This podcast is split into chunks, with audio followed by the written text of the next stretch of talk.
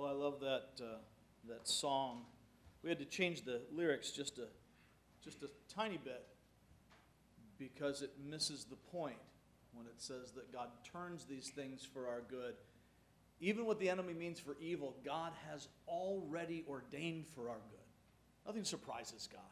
He's not reacting to the devil. God is God.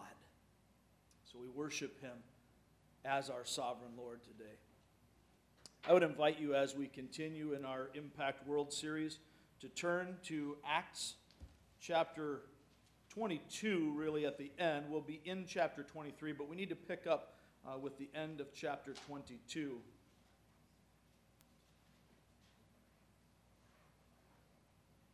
Just to catch you up while you're while you're looking it up. I love hearing pages turn. That's very exciting to me. But just to catch you up, what, what we've just seen is Paul uh, has gotten to um, he's gotten to Jerusalem. He's been arrested. He has a crowd comes up and, creates this this riotous sort of mob justice.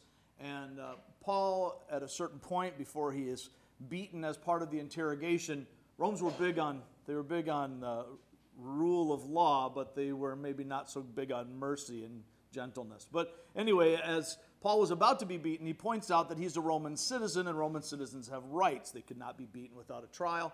And so the commander catches that, and it, it uh, as it draws Paul, uh, it draws Paul into this safety of the secular government of Rome, it also provides something of a, a, platform going forward. Today, as we get into the end of 22 and into chapter 23, we will see that God, in this event, and, and really obviously already has, but in this event specifically, we see set in motion a plan that God has had long before Paul ever had any awareness of his plan.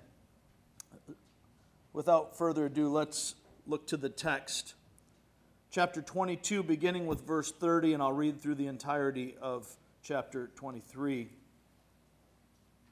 Luke writes The commander wanted to find out exactly why Paul was being accused by the Jews.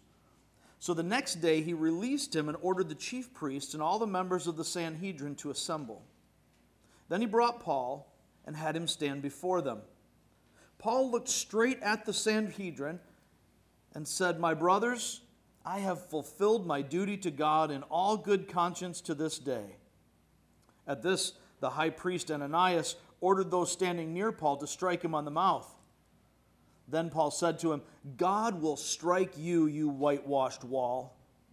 You sit there to judge me according to the law, yet you yourself violate the law by commanding that I be struck. Those who were standing near Paul said, How dare you insult God's high priest? Paul replied, Brothers, I did not realize that he was the high priest. For it is written, Do not speak evil about the ruler of your people. Then Paul, knowing that some of them were Sadducees and others Pharisees, called out in the Sanhedrin, My brothers, I am a Pharisee, descended from Pharisees. I stand on trial because of the hope of the resurrection of the dead. When he said this, a dispute broke out between the Pharisees and the Sadducees, and the assembly was divided. The Sadducees say that there is no resurrection, and that there are neither angels nor spirits, but the Pharisees believe all these things. There was a great uproar, and some of the teachers of the law who were Pharisees stood up and argued vigorously. We find nothing wrong with this man, they said. What if a spirit or an angel has spoken to him? The dispute became so violent that the commander was afraid Paul would be torn to pieces by them. He ordered the troops to go down and take him away from them by force and bring him into the barracks. The following night, the Lord stood near Paul and said, Take courage. As you have testified about me in Jerusalem, so you must also testify in Rome. The next morning, some Jews formed a conspiracy and bound themselves with an oath not to eat or drink until they had killed Paul. More than 40 men were involved in this plot. They went to the chief priests and the elders and said, We have taken a solemn oath not to eat anything until we have killed Paul. Now then, you and the Sanhedrin petition the commander to bring him before you on the pretext of wanting more accurate information about this case. We are ready to kill him before he gets there. But when the son of Paul's sister heard of this plot, he went into the barracks and told Paul. Then Paul called one of the centurions and said, Take this young man to the commander. He has something to tell him. So he took him to the commander. The centurion said, Paul, the prisoner, sent for me and asked me to bring this young man to you because he has something to tell you. The commander took the young man by the hand, drew him aside, and asked, What is it you want to tell me? He said, Some Jews have agreed to ask you to bring Paul before the Sanhedrin tomorrow on the pretext of wanting more accurate information about him. Don't give in to them because more than 40 of them are waiting in ambush for him. They've taken an oath not to eat or drink until they've killed him. They are ready now, waiting for your consent to their request. The commander dismissed the young man with this warning Don't tell anyone that you have reported this to me. Then he called two of his centurions and ordered them Get ready a detachment of 200 soldiers, 70 horsemen, and 200 spearmen to go to, to go to Caesarea at 9 tonight. Provide horses for Paul so that he may be taken safely to Governor Felix. He wrote a letter as follows Claudius Lysias to His Excellency, Governor Felix. Greetings. This man was seized by the Jews, and they were about to kill him, but I came with my troops and rescued him, for I had learned that he was a Roman citizen. I wanted to know why they were accusing him, so I brought him to their Sanhedrin. I found that the accusation had to do with questions about their law, but there was no charge against him that deserved death or imprisonment. When I was informed of a plot to be carried out against the man, I sent him to you at once. I also ordered his accusers to present to you their case against him.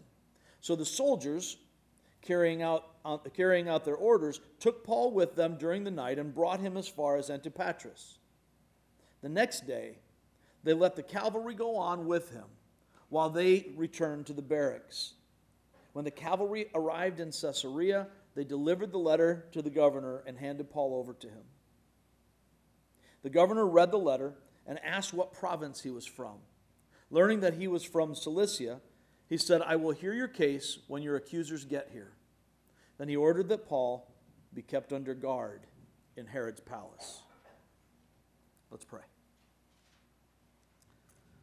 Father in heaven, as we open your word today, and even as we have sung these songs of worship, we are reminded that you are sovereign over us, that you are indescribable. You created all things. Your, your voice is heard in the hum of creation.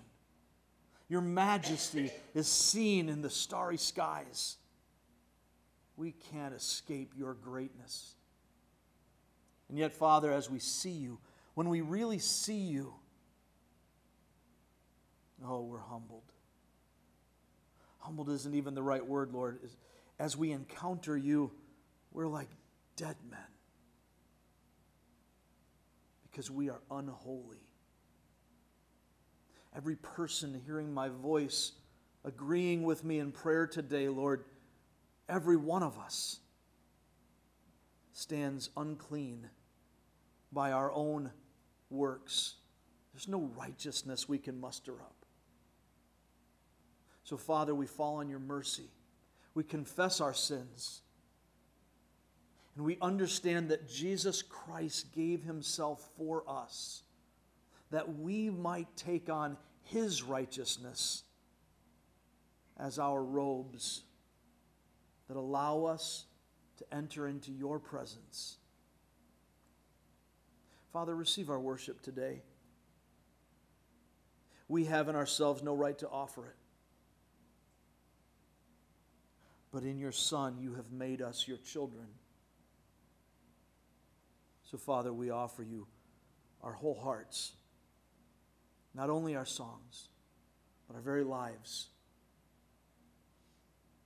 These things we pray in the name of the precious one who gave himself up for us, Jesus Christ. Amen. Many are the plans in a person's heart, but it is the Lord's purpose that prevails. That's Proverbs 19:21. You can find it uh, at the bottom of your program printed for you. It's our memory verse for the week. I just want to start by planting that deeply and firmly in your mind. If you see it, you have it. Read it with me. Many are the plans in a person's heart, but it is the Lord's purpose that prevails. Paul had plans. He saw things going a certain way, but God had a different plan. Guess which one prevailed? Have you ever found yourself in that situation? I, have got a plan, I've got an expectation. Here's how I see things going, but God has a different plan. And you get alone by yourself. I, I saw that going differently in my mind. God's plan always trumps our plan. And it did so with Paul here in the chapter we just read. Paul had planned to go to Jerusalem to celebrate the festival, but not quite this way. Paul planned to make his way to Rome to preach the wonderful news that God had offered grace and life through Jesus Christ, but not quite this way. His travel itinerary wasn't the same as what God had already scheduled for him. Paul's plans were good. Don't miss that. God's not jerking Paul out of some, some terrible plan where Paul's doing his own thing and ignoring everybody, you know, everybody else's advice. He is ignoring advice, but it's because he's following what God has laid on his heart. All of his friends said, Don't go to Jerusalem, Paul. Bad things are going to happen. You're going to, you're to face this persecution. Don't go, don't go, don't go. Stay safe. You hear that a lot these days. But God was impressing upon, upon Paul that, yes, you will face persecution, and I need you to go anyway. So, Paul, in his good plans, longed to carry out Christ's great commission and to make disciples. That was what Jesus had told us to do at the end of the book of Matthew. He says, All authority in heaven and earth has been given to me.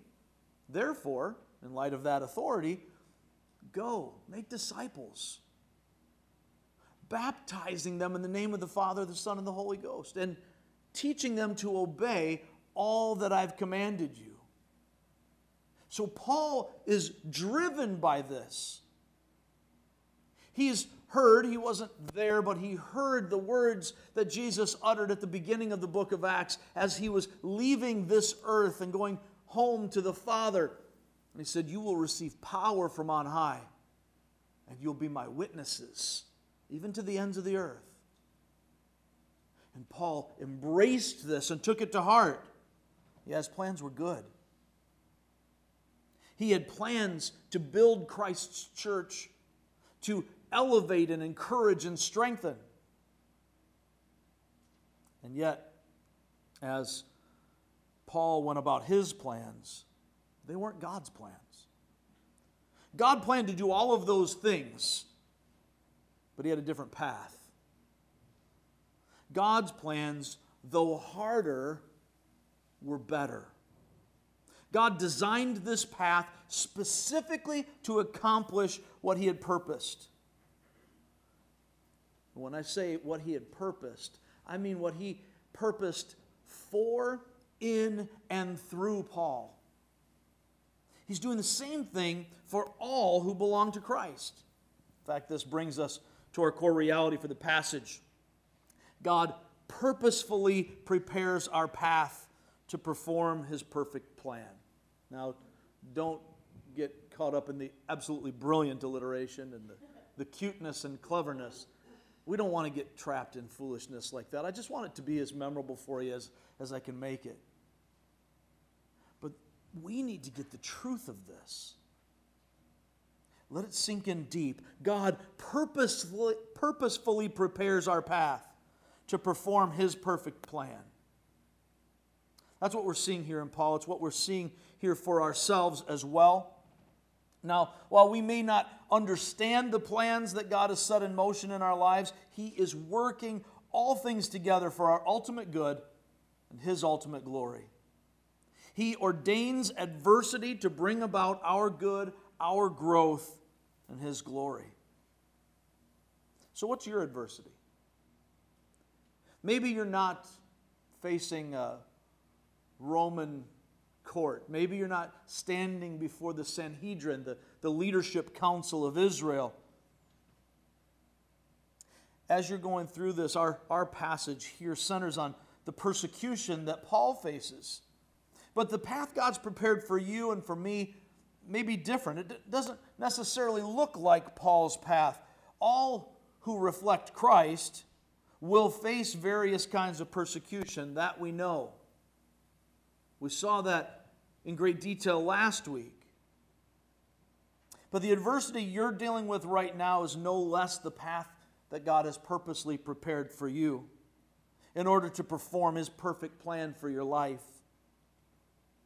Whether you face physical, emotional, mental, social, financial, or spiritual adversity, God is intentionally using it because everything God does is intentional. There are no accidents with Him. He's intentionally using it to do something divine for you, in you, and through you. If we're going to get into this, I need to start by pointing out that nothing that enters your life is a surprise to God. No part of it. It's all been sifted through the filter of His perfect divine will. Every single thing in your life. Let that sink in for a minute. If you've been alive very long, you've faced difficult things. As I look around this group that we have here in person, and how much more for those who are watching online, I know many of your stories. Some of you have faced loss and pain and tragedy even this week. Grief can swallow you up, fear can intimidate you, financial pressures can push you in directions that are counter to your faith. The loss of relationships because of your faith is a very real persecution. We are all facing a number of things, and all of it God is intentionally using in your life. Every single thing in your life is, first off, intended to bring you to the cross, to cause you to decide what you will do about the gospel of Jesus Christ. For all of us, your history and the history, don't, don't, don't let me understate this, the history of the world up until this point was designed to bring you to the foot of the cross before Jesus, to recognize that God is holy, all powerful, and sovereign, and there is a judgment for all that is imperfect in His creation. When I choose my way over God's way, that sin subjects me to judgment. And even before I actively and consciously make that choice, each of us has this sin nature that we inherit. It's part of us. So we don't see things rightly. We think perhaps we do. We maybe even think that we seek after God. What we really seek after is a God of our own invention, God created in our image in order to lift our heavy burdens. Oh, we want the blessings of God, but, but we choose our own path. That's sin. And there's an eternal judgment that the Bible states as a matter of fact. It's not, not even a threat. So often I, I hear non believers call it, well, you have this angry God who's threatening you if you don't obey him. It's really not that. Jesus said, anyone who doesn't believe in the Son stands condemned already. It's not a threat, it's the state of reality for each one of us. The good news, however, is that Jesus died in our place so that he takes on that eternal judgment for us.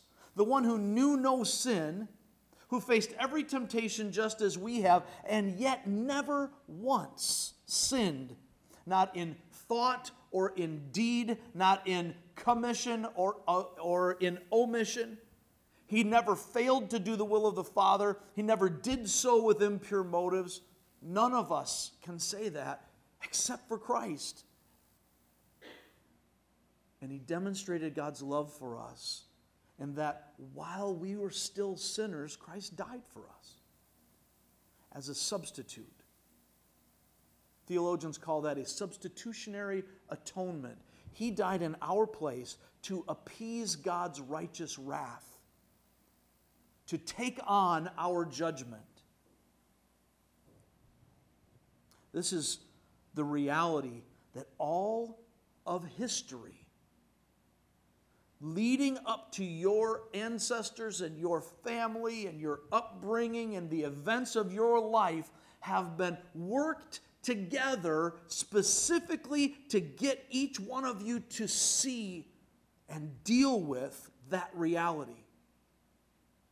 Now, once you come to Christ, once you find yourself giving up on trying to do this yourself and embracing that God's plan is the only plan, and receiving Jesus Christ as your Savior, then every event in your life, I could even say in history, that around you, is designed to perfect you, to perfectly conform you to the image of your Lord and Savior, Jesus Christ. That's the destiny of every believer. If you are in Christ, then it is your destiny God predestined you before the earth when you are in Christ to become just like Jesus. Check it out, Christian. You cannot fail. You can't. Ultimately, one way or another, no matter how much you might fail now, God will ensure, according to the book of Ephesians, that you will be what He intended you to be. Paul writes to the Philippian church in the beginning of that letter I am confident that the one who started this good work in you will be faithful to finish it all the way through till the Lord returns. There's power in that. Every part of your life, every aspect, big, small, everything. God has worked it and is working it to bring about your ultimate good in knowing Him and being conformed to the likeness of Christ and His ultimate glory in that.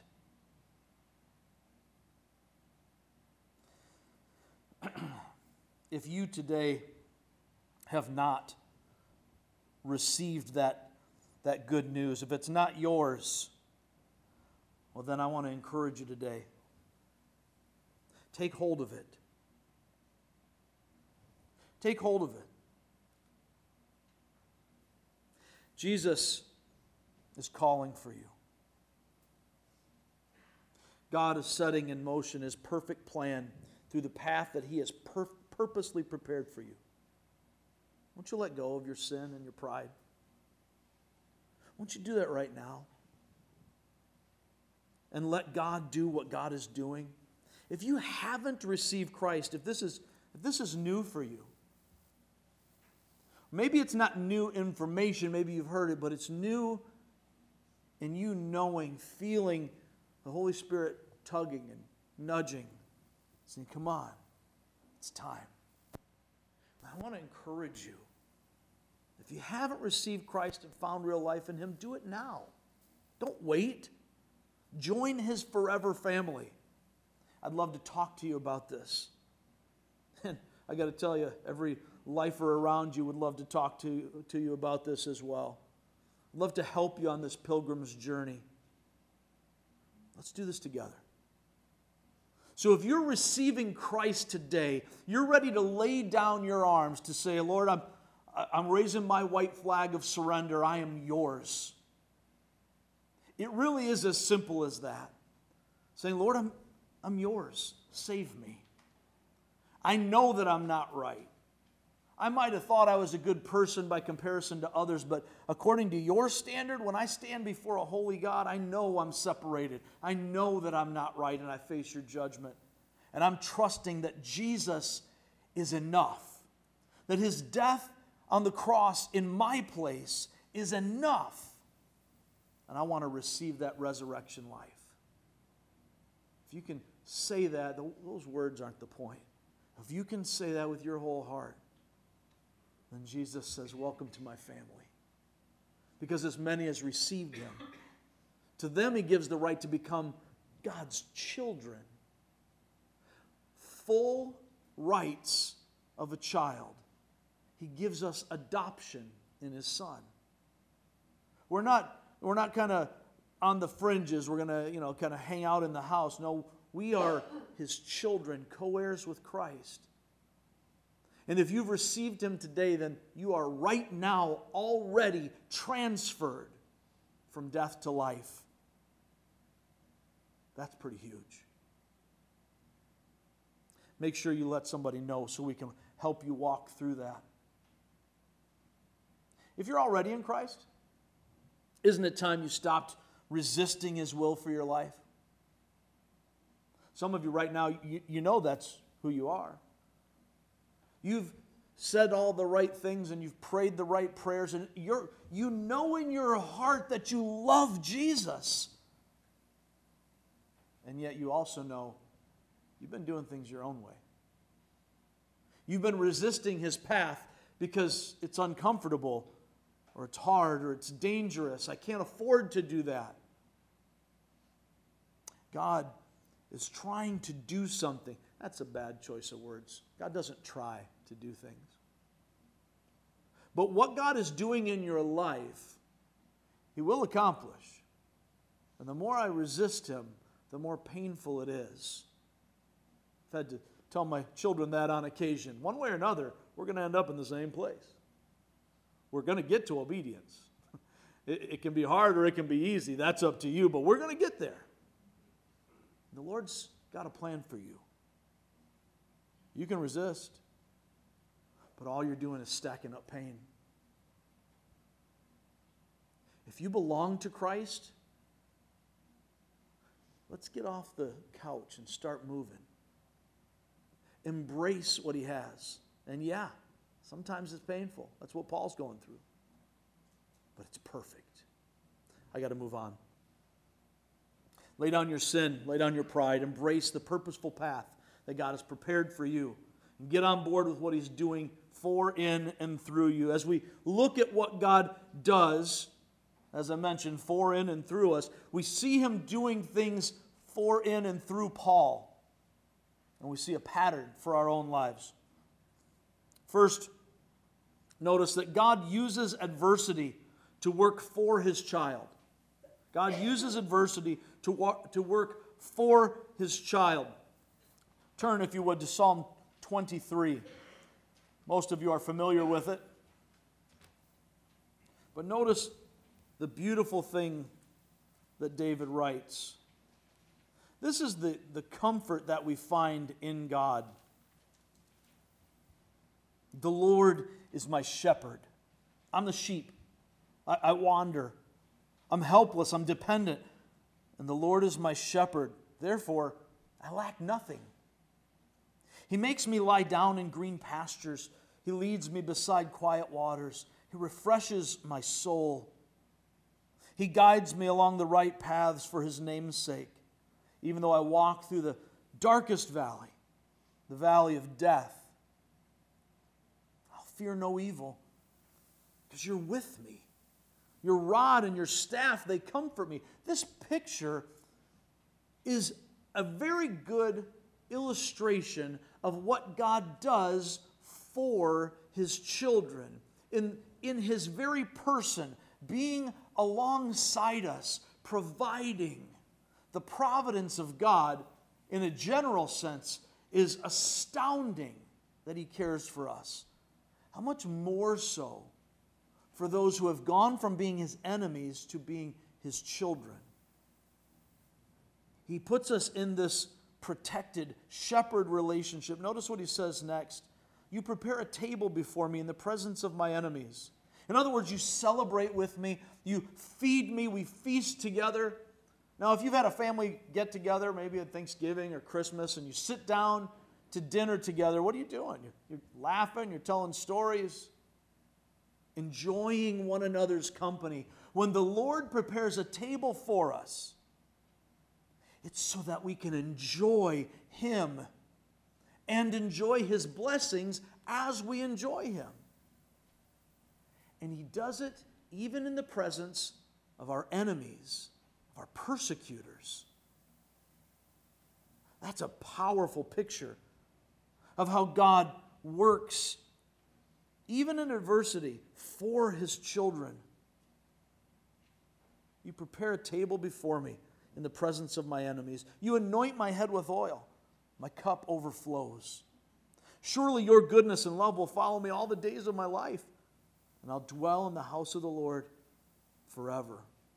Brad read for us at the beginning of the service from Psalm 33. I'd like to remind you of that as the psalmist is exulting in God and he's calling the people of God, those who know him, to sing, to praise, because God is for us. Sing joyfully to the Lord, you righteous. It is fitting for the upright to praise him. Praise the Lord with the harp. Make music to him on the ten string lyre. Sing to him a new song. Play skillfully and shout for joy. For the word of the Lord is right and true. He is faithful in all he does. The Lord loves righteousness and justice. The earth is full of his unfailing love. Can't you just hear his excitement as he recognizes that God is for us? Ah, by the word of the Lord, the heavens were made, their starry host by the breath of his mouth. He gathers the water of the sea into jars, he puts the deep into storehouses. Let all the earth fear the Lord when you recognize the great, indescribable nature of our God, you don't have to muster up some reverent kind of fear. When you recognize the vastness of Him, fear is the only natural, logical response. If you aren't dumbstruck with fear and trembling before that holy God, then you haven't seen Him yet. You haven't understood it. Let all the earth fear the Lord, but let all the people of the world revere him. That fear leads to a respect. For he spoke, and it came to be. He commanded, and it stood firm. This reality of how great God is is contrasted with the joyful singing and praise of his people because God is for us. Let's fill in the rest of those blanks. God uses adversity to work for his child. He has set in motion a plan for our good. Romans 8:28 says that God works all things together for the good of those who love him and are called according to his purpose. It doesn't say that everything is good. It says that God is using those things. He's working those things. Whatever it is, good, bad, ugly, he's using it. He's working it together for a big picture, ultimate good. That is very, very different than the message we often hear that if we follow God, if we do the God thing, if we go to church, if we keep our noses clean and we honor Him, that God then will clear the path for us and give us the desires of our heart. He gives us the desires of our heart when we align our hearts with Him. That's what He wants to give us. He wants to give us Himself. There is an ultimate prosperity in what God does for His children. Maybe we understand prosperity wrongly. He has, he has set in motion a plan for our good. Also, God prepares our path to bless us. He prepares our path to bless us. What God has put into your life, even, even those bad things, He has done so in order to bless you, to bless His people, to bless you personally. God purposefully prepares our path to perform His perfect plan. And to go even a step farther, step further, I apologize for my failed grammar. When God does this, He does it even if you perceive that it portends a permanent persecution or pain. Even when God has something for you that you only see as bad, the valley of the shadow of death. And it looks like it might be protracted, it might be going on for a long time. And you don't see a way out of it. You don't have to.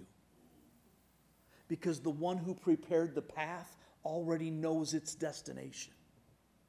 He knows everything along that path. And our sovereign God purposes even what the enemy means for evil for your good. God uses adversity to work for his child. Notice also, God uses adversity to work in his child. God uses adversity to work in his child. Let me just fill in the blanks for you here so that I don't get distracted from it. He has set into motion a plan for our growth.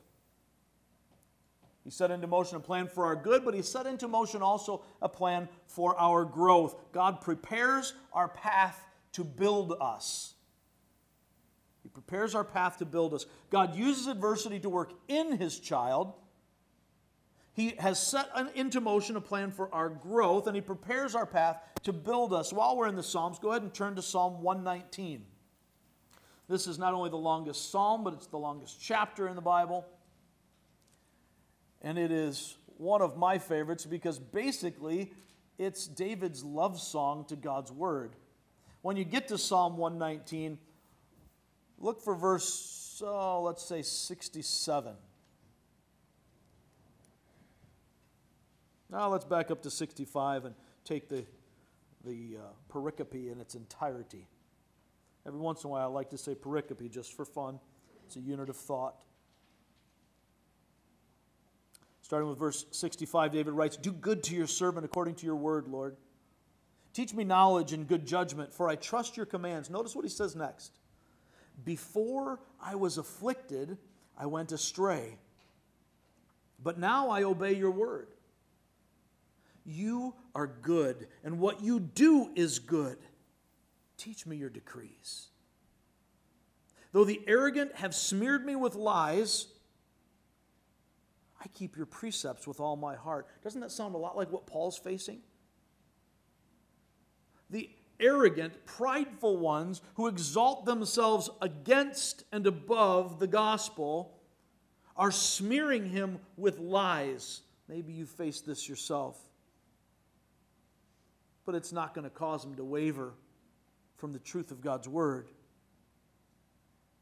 Earlier in this same psalm, David writes, Your word I've hidden in my heart that I might not sin against you. How is Paul able to stand in the midst of this adversity? Because he's filled his heart. He's filled his mind with God's word. How can you and I stand? How can we grow in the midst of this adversity?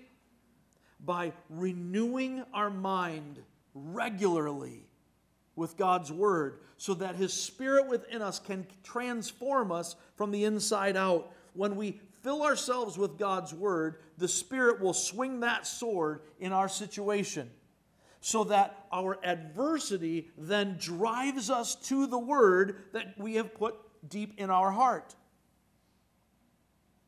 Though the arrogant have smeared me with lies, I keep your precepts with all my heart. Their hearts are callous and unfeeling, but I delight in your law. That, that's a, a picture of affection. It's not just that I do it, and it's not just that I dig it, it's that I choose to treasure and cherish this above all else. And as I choose to cherish and treasure your word, I see it as more precious than anything else regardless of whether I feel it in the moment or not. In that process of deliberate, volitional treasuring of God's Word, my affections come into line with that, and I fall in love with it. I fall in love with God's Word by doing and choosing what I might not be feeling, so that as I do so, my feelings come into line and I delight in the law of the Lord. Verse 71 It was good for me to be afflicted, so that I might learn your decrees. The law from your mouth is more precious to me than thousands of pieces of silver and gold. The Lord uses adversity to work in his child. He set into motion a plan for our growth. God prepares our path to build us. Turn to the New Testament. Find the book of Romans. If you're still marked in Acts, you just passed it. It's the book right after, right after Acts. Find Romans chapter 5.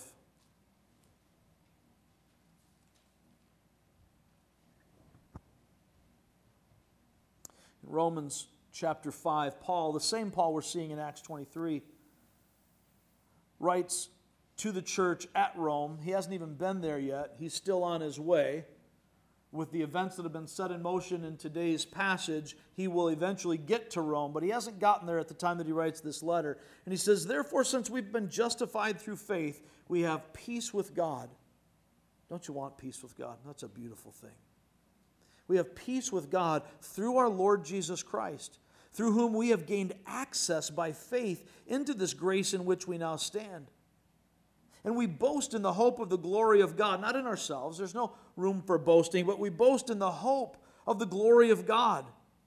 We are excited about the glory of God. We are thrilled to know the hope that He has given us in Christ. But notice what comes next. Not only so, but we also glory in our sufferings because we know that suffering produces, keep this in mind, suffering produces perseverance, perseverance, character, and character, hope. And hope does not put us to shame because God's love has been poured out into our hearts through the Holy Spirit who's been given to us. You see, at just the right time, when we were still powerless, Christ died for the ungodly. Very rarely will anyone die for a righteous person, though for a good person, someone might possibly dare to die. But God demonstrates his own love for us in this while we were still sinners, Christ died for us. Since we've now been justified by his blood, how much more shall we be saved from God's wrath through him? For if, while we were God's enemies, we were reconciled to him through the death of his Son, how much more, having been reconciled, shall we be saved through his life. Not only is this so, but we also boast in God through our Lord Jesus Christ, through whom we have now received reconciliation. He reiterates this a couple of chapters later. If God sent his son to die for you while you were still his enemy, once you have received that offer of Christ and become his children, doesn't it just stand to reason? Isn't it logical, seeing God's character, that he would be more devoted to you as his child than he was when you were his enemy? Therefore, when God gives you a path, whatever that path is, whether that means power, prestige, and prosperity, or it means pain and persecution perpetually, in any case, whatever it is, God is looking at that path and saying, This is the very best possible plan for my child. It's hard to grasp. Even angels don't get it. How could He love us this much? God uses adversity to work in His child. He set into motion a plan for our growth and He prepares our path to build us. Lastly, we see God uses adversity to work through His child. God uses adversity to work through His child. God is doing something in our pain. He's doing something in the persecution that He brings about. He allows this in our lives at, times in Scripture, he even goes so far as to say he causes it. Some people get really overboard with that, and other people run away from that. No, no, God can't do anything like that. God can do what he wants, he's God. If he does it, it's good, period. That's the definition of good. Well, he's a terrible, angry, mean God. Okay, let's stop for just a second. Just, just for a second. Let's stop trying to act like God has to answer to us. Let's not judge God who will stand in judgment of us. But God, in the things that He brings into our lives, actively, passively, however you choose to, to recognize it, as He does these things, He is working out His purpose. He is doing something through us that is bigger than us. So we see that He has has set into motion a plan for our good. We see also that this plan that he set into motion is for our growth. But notice also he has set into motion a plan for his glory. He uses adversity to work through his child as he has set into motion a plan for God's own glory. That's the highest good there is. God is the ultimate reality. And there is nothing better for any human than to find themselves in Him, to be fully attuned to and fully in harmony with their purpose for existing, and in harmony with the Creator who gave them that purpose. Now, as God does all of these things, through his child for his glory, he has prepared a path for us. God prepares our path to bless others. God prepares our path to bless others. The suffering that you're going through is a ministry to someone else. We are comforted so that we can comfort others. We go through difficulty that very often we think is just about us. And God is doing something in that for us. And He's doing something in that in us. But we often forget that He is doing something in it through us. Years ago, um, my wife's brother was killed in a, a fire, and, and, most of you know that, I think, that uh, he and uh, three of his kids were, were killed in a fire. I can't imagine a more horrible thing. Uh, it was, it was overwhelming. Uh, Gary and Adrian were, were overwhelmed. We were overwhelmed. It, it felt like suffocating. It felt like drowning. Like it can't possibly be good. I've shared this before, and I, I, I, don't know that I can share it too many times. I stood there at the funeral service and in this horror of horrors, I saw my wife and her mother in, despite, and through their grief, minister to others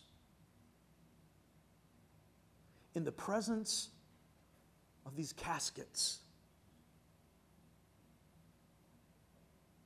I watched Gary over the coming years.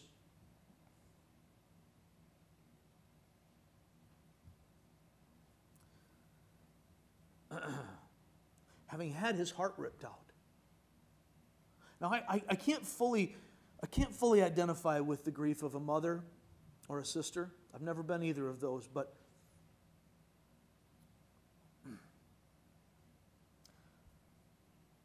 but as a dad,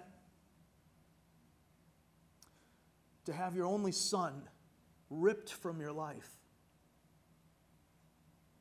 It's overwhelming. And over the next many years, I watched my father in law process that. And there were many peaks and valleys. Now, many of you know Gary to be a, a man of strength and stability. He's a human like the rest of us. And there were times when the darkness flooded in. And what I noticed is he didn't wait, more specifically, God didn't wait for that darkness to go away before others were blessed in the midst of it. Their suffering, our suffering, your suffering is bigger than the pain that you feel.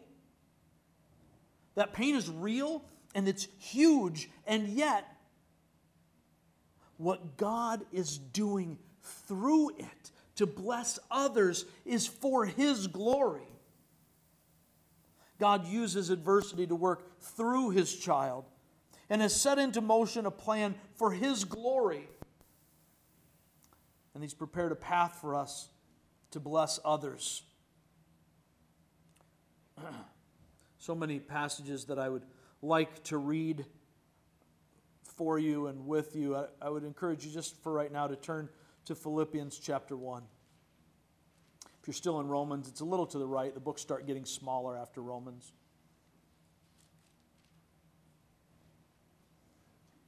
I want to encourage you basically to, to just read the whole book of Philippians in, in, in, light of what we're talking about here. And you'll see that the majority of it is listed for you in your program. But uh, for, for right now, if I can get through the tears here, I want you to turn to Philippians chapter 1 and find verse 12. Again, this is Paul, same guy we were talking about in today's passage. Now in prison. He's writing this letter from from prison or from uh, incarceration. He is, uh, he's chained to a Roman guard. And he writes this Now, I want you to know, brothers and sisters, that, that what has happened to me has actually served to advance the gospel. I would underline this in my Bible if I were you. Remembering that God uses adversity to work through his child for his glory to bless others. I want you to know that what has happened to me has actually served to advance the gospel. As a result, it has become clear throughout the whole palace guard and to everyone else that I am in chains for Christ. And because of my chains, because of my chains, most of the brothers and sisters have become confident in the Lord and dare all the more to proclaim the gospel without fear.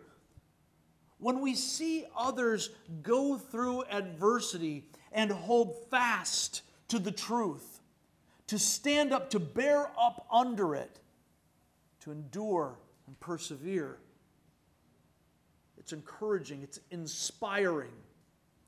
Foxe's Book of Martyrs has had an impact on many lives throughout the many centuries now that it's been around.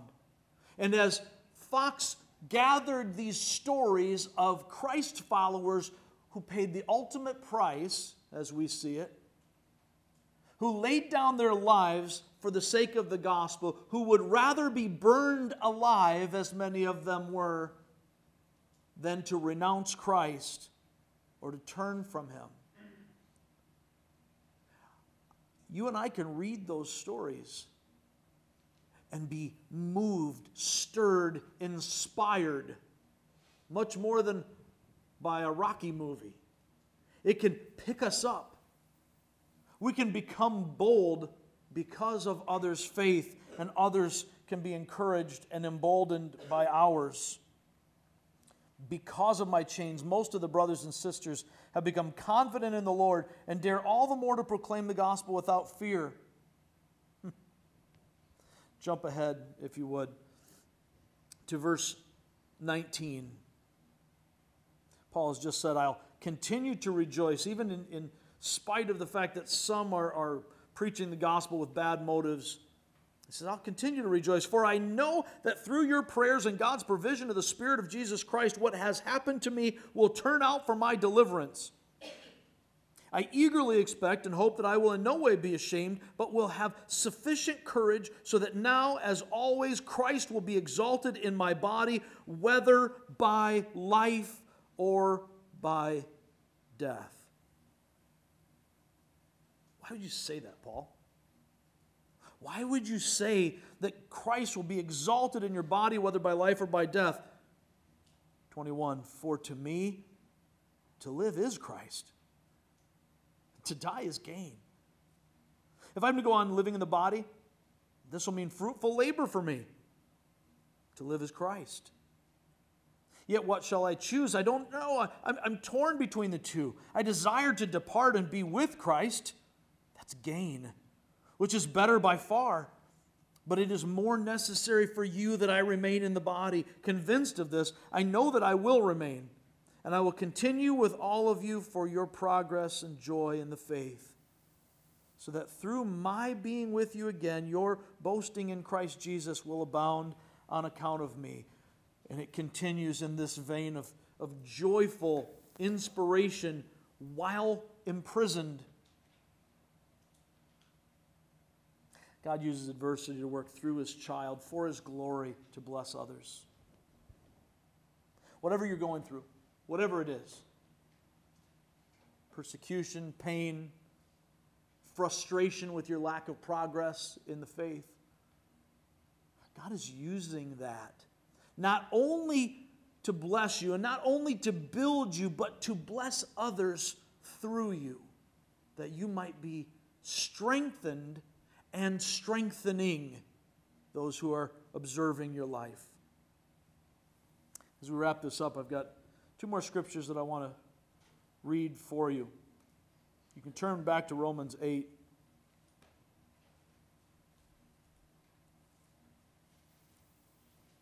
Romans chapter 8, a familiar and inspiring passage. But before we read from it, I want to remind you of our memory verse. Many are the plans in a person's heart, but it's the Lord's purpose that prevails. God purposely, purposefully prepares our path to perform his perfect plan. God is never surprised God is never reactionary. He is the initiator. What He purposes comes to pass. There is no maybe with God, there is no whoops with God. Didn't see that one coming. He has a purpose and it stands. I'm going to start reading with verse, oh, for the sake of time, I'm going to go ahead and, and uh, jump to verse 28. And we know that in all things God works for the good of those who love him, who've been called according to his purpose. For those God foreknew, he also predestined to be conformed to the image of his Son, that he might be the firstborn among many brothers and sisters. And those he predestined, he also called. Those he called, he also justified. In other words, made right with God. Those he justified, he also glorified. What then shall we say in response to these things? If God is for us, who could be against us? That doesn't mean who could oppose us, it means who can stand when they oppose us, who can be against us. He who did not spare his own son, but gave him up for us all, how will he not also, along with him, graciously give us all things? Who will bring any charge against those whom God has chosen? It's God who justifies. Who then is the one who condemns? No one. Christ Jesus, who died, more than that, who was raised to life, is at the right hand of God and is also interceding for us. Who shall separate us from the love of Christ? Shall trouble, or hardship, or persecution, or famine, or nakedness, or danger, or sword, as it is written, For your sake we face death all day long. We're considered as sheep to be slaughtered. No, in, in all these things, we are more than conquerors through him who loved us. For I am convinced that neither death nor life, neither angels nor demons, neither the present nor the future, nor any powers, neither height nor depth, nor anything else in all creation will be able to separate us from the love of God that is in Christ Jesus our Lord. And all God's people said, Amen. I'll close with a thought, a benediction, really. You don't have to turn there, but I would invite you to just receive these words from Psalm 20.